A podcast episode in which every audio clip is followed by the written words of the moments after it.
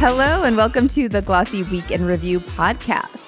I'm Glossy's editor in chief, Jill Manoff, filling in as host today for Danny Parisi, who is returning and recovering from Shoptalk. We'll hear a little bit about that next week, I'm sure. And I'm here with Glossy's international fashion reporter, Zofia Zwieglinska. Hey, Zofia. Hi, glad to be on again. Happy to chat with you. We never do this. It's so, it'll be nice. but this week, we're going to talk about Decentraland's second annual Metaverse Fashion Week and how big brands leverage the opportunity, with which Zofia wrote about a little bit this week. We'll dig in more. And we're also going to break down Lululemon's fourth quarter and full year earnings for 2022 as a check in on the state of activewear, athleisure, that whole booming industry. And finally, we're going to have to talk about the Hollywood Reporter's annual Most Powerful Stylists list it spotlights the biggest celebrity fashion stylists of the year, and they also put some brands on the map this year. So we'll we'll break that down as well. But Zofia, I'm so glad you're here because yes, the metaverse expert in house, we will say, but Metaverse Fashion Week. So what happened? Um, for those who don't know, from Tuesday to Friday of this week, uh, Virtual World Decentraland hosted Metaverse Fashion Week.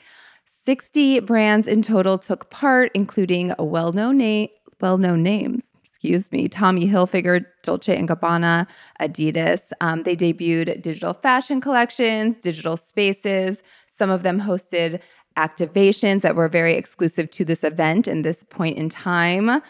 Zofia, you got in there. Yeah. Describe the experience. What was it like? Yeah. Um, so I joined the event on Tuesday. Obviously, I'd covered and talked to a number of brands before that, um, just for the piece that came out on Monday, looking at all of the different activations coming from the biggest brands. So, mainly, I would say Adidas and Tommy, um, but also Coach, who um, did a very kind of immersive display in the space. And I think there's been a lot of changes since last year. You know, there's um, better orientation. They've put maps and kind of different areas everywhere so you know where all of the events are. Um, when you go in, when you've got like your avatar walking around in like top left corner, you get a little schedule of all of the events that are happening on the day. Um, so you can literally just jump in and click, go to whatever event you want to, which means that orientation is definitely a lot easier. And I think the brands have gone a little bit more I'd say they've tried some more interesting things this year. Adidas had a kind of like light show display with all of their virtual gear, which is like their digital fashion collection. Um, Coach had like a massive um, the tabby bag, the like little puffy bag. They had massive one of those that you basically got like alien transported into. Um, and then they had like a dance off inside, which was quite fun. Um, and then Tommy had like an interoperable display across like five different platforms because I think this year the focus was on not just Decentraland, but also other immersive platforms that could kind of add to the experience in a slightly different format. So interesting. Talk a little bit about, I think that was a theme of the event, this interoperability. Yeah. I can't even say it, but like, what is that for those who don't know? And this was brand new? Yeah, I think so. I don't think it was really trialed that much last year.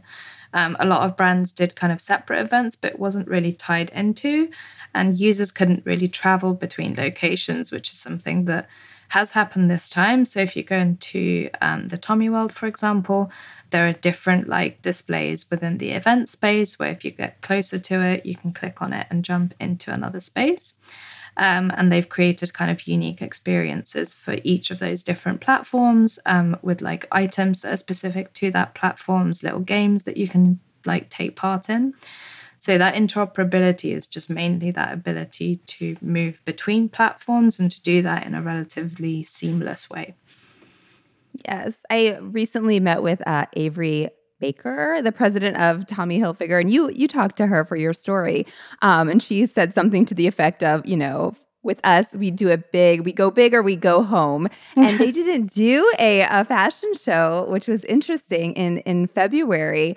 Um, would you say they had the largest presence? And when you talked about Coach, you talked about the the large bag, and that seems to me like very suitable. Like it's a brand moment. You don't forget the bag, which is their thing. But did you get a sense in Tommy that you you wanted to shop and um hang out and you know what they're standing for this season or what was the effect?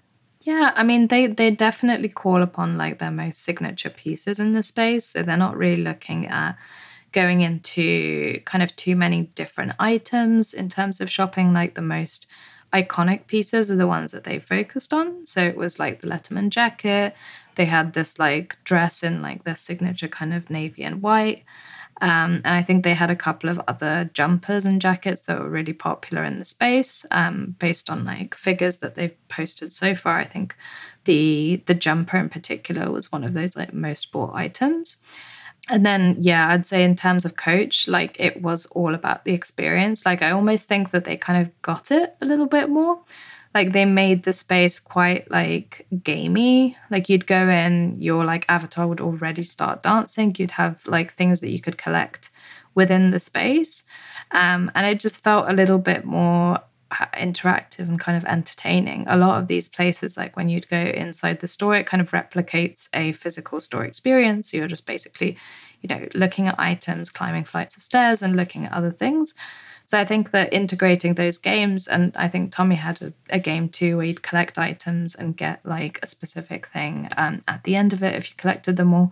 I think that integrating those elements allowed users to kind of stay in those spaces more and kind of be a little bit more engaged.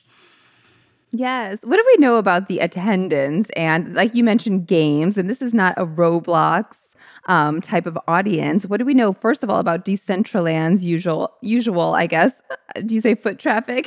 um, yeah. And also, yeah, the, the crowd that they attract here. Yeah. I mean, usually like the Decentraland's kind of like audience has been kind of going down unless it's one of these one of the bigger events. I think they also did a music one last year that was kind of a big focus for them. I think more people took part in that. So I would say that, you know, the Decentraland's Metaverse Fashion Week is kind of becoming one of these events that pulls people together. And it does seem like attendance um, in general was quite big. I think that the um, the amount of people that came this time around and interacted may have been more engaged. I'm not quite sure if the numbers stack up yet on to what happened last year, just because we've still got two more full days um, to count that up. So I think I'll probably just be checking in on that next week and seeing how it compares to the attendance last year and whether that engagement was really higher. Yeah, you took a critical look last year in, in a story about kind of what could have been better. Overall, it, it, seems you're saying it was a better experience. Any improvements still to be made? Uh, not maybe on behalf of the brand. Some of them you're saying don't really get it, um, but the experience overall, maybe what Decentraland can do for the brands or for the attendees. Yeah, I think that bringing in more of those immersive elements is something that you know brands and Decentraland should be focusing on. Um, I spoke to Giovanna Casimiro, who's kind of the head of Metaverse Fashion Week, and she said that you know they'd already improved many things from the operational sides in terms of like capacity, how many people are actually able to log on, you know what that experience is like. There's now this like welcome area that everyone um, gets like portaled into in the first part and all of the different kind of signage um, and aspects, those things have been improved to, to, make that easier. I still think there's a little bit of a lack there, um, just because there was multiple times over the last couple of days where I couldn't actually enter the space. Um, and I think that's got ah. something to do with browser kind of compatibility, um, and possibly is just something that they might need to improve on if they want kind of a wider audience. Um, but I think that the main thing is just focusing on all of these like gaming slash interoperable elements, like making it something that is interactive. Like I think that scale is obviously great. Like it's nice when you have like massive buildings in the space or like really fun kind of moving activations. But sometimes like the thing that's going to keep people in there is, you know, these experiences where they're able to like collect something, interact with it and like gamify it essentially. Yes. Last year you talked about kind of the uh, battle of the metaverse fashion weeks, and it was Crypto Fashion Week, which crypto, we know, is not having its best PR moment. And then uh, Metaverse Fashion Week, and Crypto Fashion Week was more so focused on digital fashion. Um, Metaverse Fashion Week by Decentraland was more um, the traditional players getting in on this digital fashion opportunity, I think is what you were saying. Um, but yeah, crypto, it, it seems it's fallen off. Yeah. I think it has, unfortunately, but I do think that other things are springing up in its place. I know that there's going to be an AI fashion week that's going to be coming within the next weeks slash months, um, and that is something that's going to look at the possibilities of integrating AI into design on the runway and kind of what that looks like. Um, and I know that there's going to be multiple. Um, kind of industry experts involved. So I'm expecting kind of panelists on the integration of you know AI within this like tech fashion space. Yes, I hope I'm not spilling the beans, but uh, we're also talking to um, a metaverse. I don't know if the I'm maybe flipping around the words. Metaverse Beauty Week. Um, anyway, so talking to some players who are considering getting that off the ground or going bigger with it this year. Um, so yes, I'll bother you on that. But tell me about is this obviously a physical fashion show. This is a totally different ball game, but like that's hundreds of thousands of dollars. As brands are thinking about the economy, maybe pinching their pennies, you we mentioned very large brands that are getting in on this now. I is this just a case we know the metaverse is going to be a thing, a bigger thing. It's only going to get bigger. Um, and whereas some brands are probably rolling their eyes at even putting any thought and effort into it now, any investment. So I don't know, like moving forward, do you just think that this is a case of, first of all, the giants in terms of brands getting bigger because they're able to figure this out and do this year after year. Um, and ever, others will be kind of left behind. Do you think this will be an annual or a seasonal event, maybe moving on from annually? Like what what's from here um, in terms of what we know now, I guess? Yeah, of course. I mean, I do think that the bigger brands pull in the audience. Um, the fact that someone like Adidas, for example, um, entered the space and kind of made it you know, one of the bigger activations during the Metaverse Fashion Week was a really big thing. And existing players, you know, like Dundas or like um, Coach and Tommy, I think that they're able to kind of integrate their physical retail experiences into something like this. I know that Coach, at least, is already kind of rolling out a global um, campaign around its tabby bag in retail stores. So I think that in a sense, this ties in to um, the digital activation that they had within Decentraland. So it makes sense for them to do something that's, you know, across both kind of worlds, let's just say. But I do think that the opportunity for digital fashion is still there, you know, from smaller brands. It just might be in a slightly different format. There's been a number of different kind of marketplaces involved. I mean, DressX is one of the biggest ones, and it was involved um, as a partner in Metaverse Fashion Week and correlated with a number of different brands to run events during the season.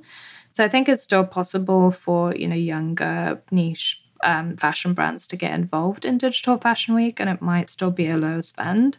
And they obviously can also run their own events at any point um, during the year and engage with their users kind of more directly without having to be kind of like tied into um, what Decentraland is doing as well. But I do think that they're trying to, you know, make it an annual thing. The one thing, like the difference between digital fashion and physical fashion, is that the season aspect is kind of not really relevant. um, and I think that with physical fashion, it's something that's still, you know, even with the push for like seasonless fashion, it's still something that makes it, you know, a discernible difference between the things that presented for spring summer versus autumn winter. I think with digital fashion, the idea that, you know, you don't really have to consider that at all means that it's most likely going to stay an annual event. Yes. I mean, what we're hearing about the young generation, they don't see a difference between online and offline. It's just one and the same. They're asking for Robux as opposed to money for their birthday. Like, anyway, it's all coming. Um, so, yeah, don't roll your eyes at us just wait. Anyway, moving along. Thank you, Zofia. Um, let's talk Lululemon. So, um, the Activewear company announced fourth quarter and full year earnings for 2022 on Tuesday. Strong results across the board, 30% revenue increase during both time frames. So for the year, they had $8.1 billion in revenue.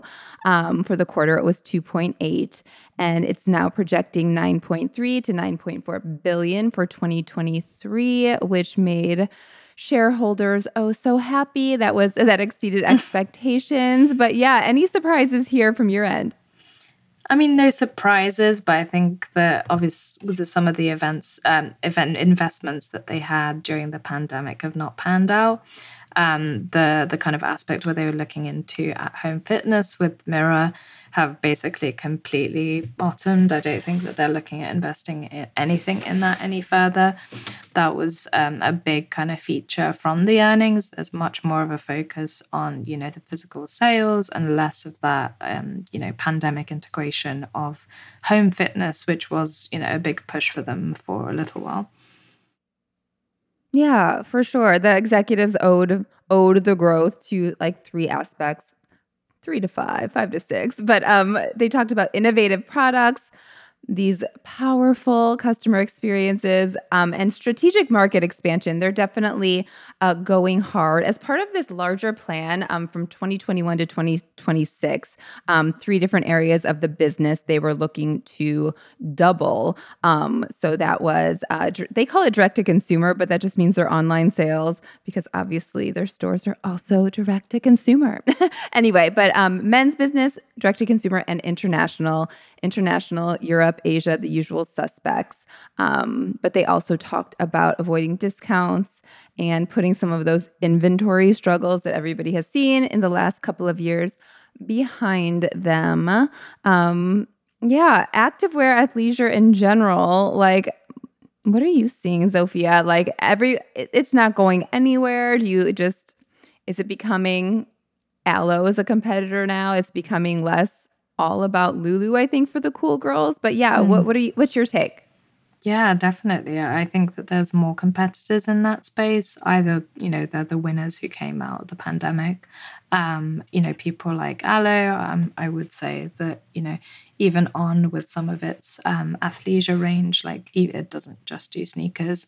Um, I think it's something that, you know, a lot of brands are looking at as, you know, a possible kind of return to getting outside, like hiking, fitness. It's it's like a different category, but it's definitely still kind of pulling in those customers who are like interested in health and fitness. You know, it's been such a big theme over the last couple of years that I don't think it's going anywhere. But I agree, and especially expanding into international markets, um, yeah, Lulu is going to have to contend with a lot of different other players, um, and possibly, you know, when it comes to like sustainability and athleisure, um, they might have some more competition there in that space as well. Yeah, as someone who's based in the US, my I just in my mind it's like Gymshark, which is a different type of company, is really dominant in the UK. Yeah, is that the the big activewear company there? Yeah, I think so. I mean, it's definitely one of the newer ones. I would say that Nike and Adidas still take up most of the kind of space, um, even within athleisure kind of market specifically. Um, but yeah, Gymshark has grown like quite a lot in the UK. You know, the the kind of story of the founder being someone who's young and innovative and kind of pushing things forward um, has definitely appealed to the audience. Um, and I think just appealing to that kind of multicultural aspect of the UK as well is something that Gymshark has done really well. Yeah. It'll have to continue, Lulu, continue to evolve. I feel like it's it was probably earlier than it gets credit for in terms of kind of meshing the active wear and ready to wear worlds and in terms of like putting comfort based elements like an elastic waistband and a trouser. Um, I feel like it's done that for a while, but yeah, the the at home tech isn't working out. How else? I don't know. Should they evolve? International, um, in terms of product, it's stacking up. Yeah. Yeah, I mean, it's interesting what else they're doing with their um, app. Um, so I know that digital business is still a component for Lulu, and that's what they're looking at right now. They're going to be announcing a new two tier um, app based model that's going to be launching in the summer um, at like a lower monthly rate. So that's something that they're looking at kind of expanding into and considering the fact that their consumers might not be willing to spend quite as much um, this time around. Right on. Let's move on. This was fun. Um, want to talk about something super fun to me. I love stylists. I love celebs. But anyway, the Hollywood Reporter. So they just released their 12th annual 25 most powerful stylists list. Um, it celebrates those who really made celebrities into style icons, I would say, in the last year. Also, really did a lot of brands well, magnified them on the red carpet and beyond. The list had some clear themes.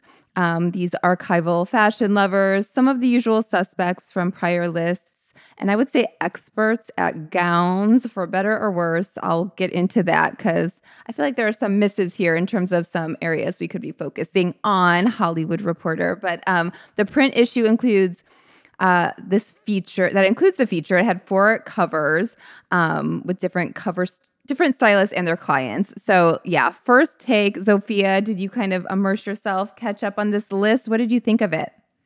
Yeah, I mean, I actually thought it was really good. Like, it's nice to kind of see the people behind the fashion. I think that not every stylist is necessarily so kind of front forward, although I think that a lot of the ones mentioned here were people who have a little bit more of a social presence um, and kind of like to engage with um, the kind of customers and their fans online as well. Um, obviously, I think Erin Walsh and her like specific TikTok channel is someone that I love, and her styling with Anne Hathaway has been very much on point. Awesome. I do not follow Erin Walsh on TikTok. Where have I been? Um, but I do on Instagram. But yes, she was a cover star with Anne. I mean, definitely had a major year. Brought her, I guess, Andy look from Devil Wears Prada. Everybody was buzzing about online. Um, the other cover stars were Jennifer Austin with her client Angela Bassett. Uh, Molly Dickson with Sydney Sweeney and Sadie Sink. I mean, Sydney Sweeney, uh, definitely, I would say. Uh, I think the stylist said in the feature that she brought back the low rise mini this year, and I could see that for sure. Um, young, budding icon, I would say. And then last but not least, I actually didn't know of these stylists. It's Jodie Turner Smith's stylist, and she definitely had some major moments, mostly on the Cannes red carpet at the International Film Film Festival. So that was Wayman um, Bannerman and Micah McDonald. Um, so yeah, new fans of them, and then they also rewarded the Elizabeth Stewart, who's been on the list before as Stylist of the Year. But I didn't know what she was doing with sustainability and Cate Blanchett, and um, really that she worked with that client, passionate about sustainability to um, pull pull in vintage archival pieces and and or champion these young designers who are doing things sustainably to kind of give them a platform um, and to forward some of these ideas. Um, yeah. Who else were you a fan of or what did you like to see? Yeah i mean i, I love the actress. I think jodie turner smith has had some really kind of powerful things on the red carpet. Um, and i i love the idea of you know a stylist kind of pulling things in for Cate Blanchett that are kind of archival. And I, think there's just been a general trend towards, you know, pulling pieces. I think Kendall Jenner has pulled in multiple pieces, which are archival pieces, but also just more sustainable pieces and niche designers. I would say that looking at the state of fashion right now, um, the best way that young designers can get a name for themselves is through these stylists working with them um, to put them on, you know, celebrity red carpets. I think that that's something that, you know, is is kind of almost underrepresented. The importance of that. So yeah, I mean, someone like Florence Pugh, for example, like she was at the Harris Reed show, um, and I think that that's someone who you know is championing a young designer who's doing particularly well.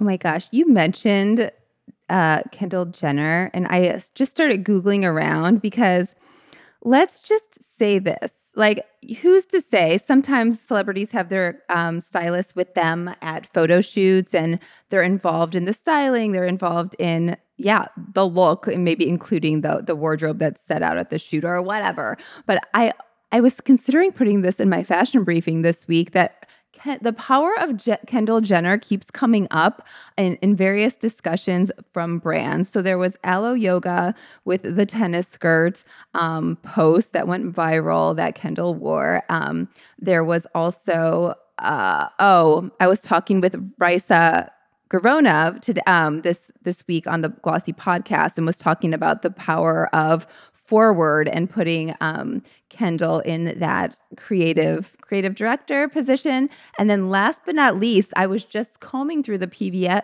PVH earnings. Um, and Kendall got a shout out this week about um, the post featuring her the Calvin Klein ad was I think the most engaged post of the year, and um, they, you know, were talking, saying great things. Anyway, the fact of the matter is, she is a style icon this Dani Michelle, I don't know if that's her act, like, you know, actual last name, but I was just googling around.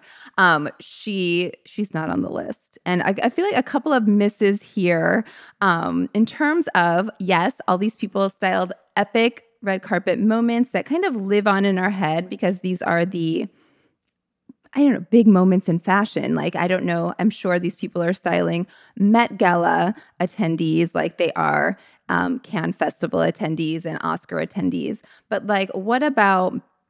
Um, I, I I did not see Chloe and Chenelle Delgado. Chloe and Chenelle, we'll say that. Um, but the fact of the matter is, they style um, Rosalia, Rosalia, Olivia Rodrigo. Um, some of these digital natives like Addison Rae, um, they're amazing. They were not on the list, and this is just fun to me Steve Harvey stylist. Steve Harvey is an icon. He's having so much fun with fashion. And he does have a stylist. I looked it up named um, Ellie Eli um, Karamoh. So, anyway, there are some fun, young, up and comer stylists that I was like, oh, maybe we should have expanded the list. I don't know. Or I, I feel like that there was a major miss in men's fashion like, why is there no men's stylist on a list like this? There's so many people who are like coming up, you know, Daniel Glover, who's like got great style. Um, I think some of the Stranger Things actors have got like really great um, pieces over on the red carpet. Um, I can't remember who else. Um, yes. Yeah, Austin Butler, his stylist was, but yeah, he definitely I, I will have to say, Zofia, I did look specifically for her because I am such a fan of hers. Ilaria Urban- Urbinati, um, she styles D- Donald Glover. She mm-hmm. actually did make the list, and she does style a lot of men. It's like menswear is her thing. Oh, um, but okay. I was literally, yeah, I was looking at this with a critical eye, like Ilaria better be on here, and she was for sure. Um, and let me think who else uh, it's tough. I feel like a lot of these brands have to work, the stylists have to work with certain brands. A lot of um, stylists of brand ambassadors did make the list. Um, Margot Robbie's stylist is on here. Um, Kate Young, like Margot, is a Chanel ambassador. Um, there was also Jodie Turner Smith, who we just talked about. She's a Gucci ambassador. Um, and just kills it every time. Um, but then, and then there's this whole conversation about is Florence, is it pronounced Pugh? Yeah, Florence Pugh. Yeah, um, wears amazing Valentino, as does Anne Hathaway. Is she a budding Valentino ambassador? I don't think she is just yet, but Rebecca Corbin Murray um, styles her and does an amazing job. So, anyway, it's just so fun to see. Anything else here? Obviously, we have to mention Law Roach. Is this his last list? I don't know. Uh, he mean, did make it, see. obviously. we'll yeah. see if that's going to be the end of the the stylist journey for him. But definitely, you know, a lot of really great names, and would be good to to kind of see either kind of younger people are doing more interesting things, um, or also just like as you said, like Rosario and Olivia Rodrigo are great people to have in there and are missing from the list. Yes, and more people who like this is just a side note. My guilty pleasure, sorry guys, is um, Real Housewives. and you see how these people work, like stylists, like all of these women have stylists, and they come and they pack them up for for trips when they go on a trip. Um, they're stylists. So, you know, these celebrities have everyday stylists, and some of them are making their biggest statements when they're on the street and photographed, you know, probably intentionally by paparazzi, but more kind of street style looks on here would be feel really fresh and hope to see that next year um, for sure. But Zofia, this has been so good. Um, good to chat, good to catch up. Anything to add on stylists? no, I think that's everything from me. Thank you so much for having me on. It's always so fun to chat through these topics. I agree. It was a good big week, big week in fashion. Um, but yes, be sure to join us next week. Danny will be back. We'll, we will have him give a full Shoptalk report. Sorry, I missed out. It looked epic. Nellie was there. and next week, uh, be sure to check out the Glossy podcast. I have a great guest, Andrea O'Donnell, who is the new-ish CEO at Everlane, um, stepping in Michael Preisman is still in the house, but taking on that CEO role as of the last couple of years. So check it out. Thanks for joining.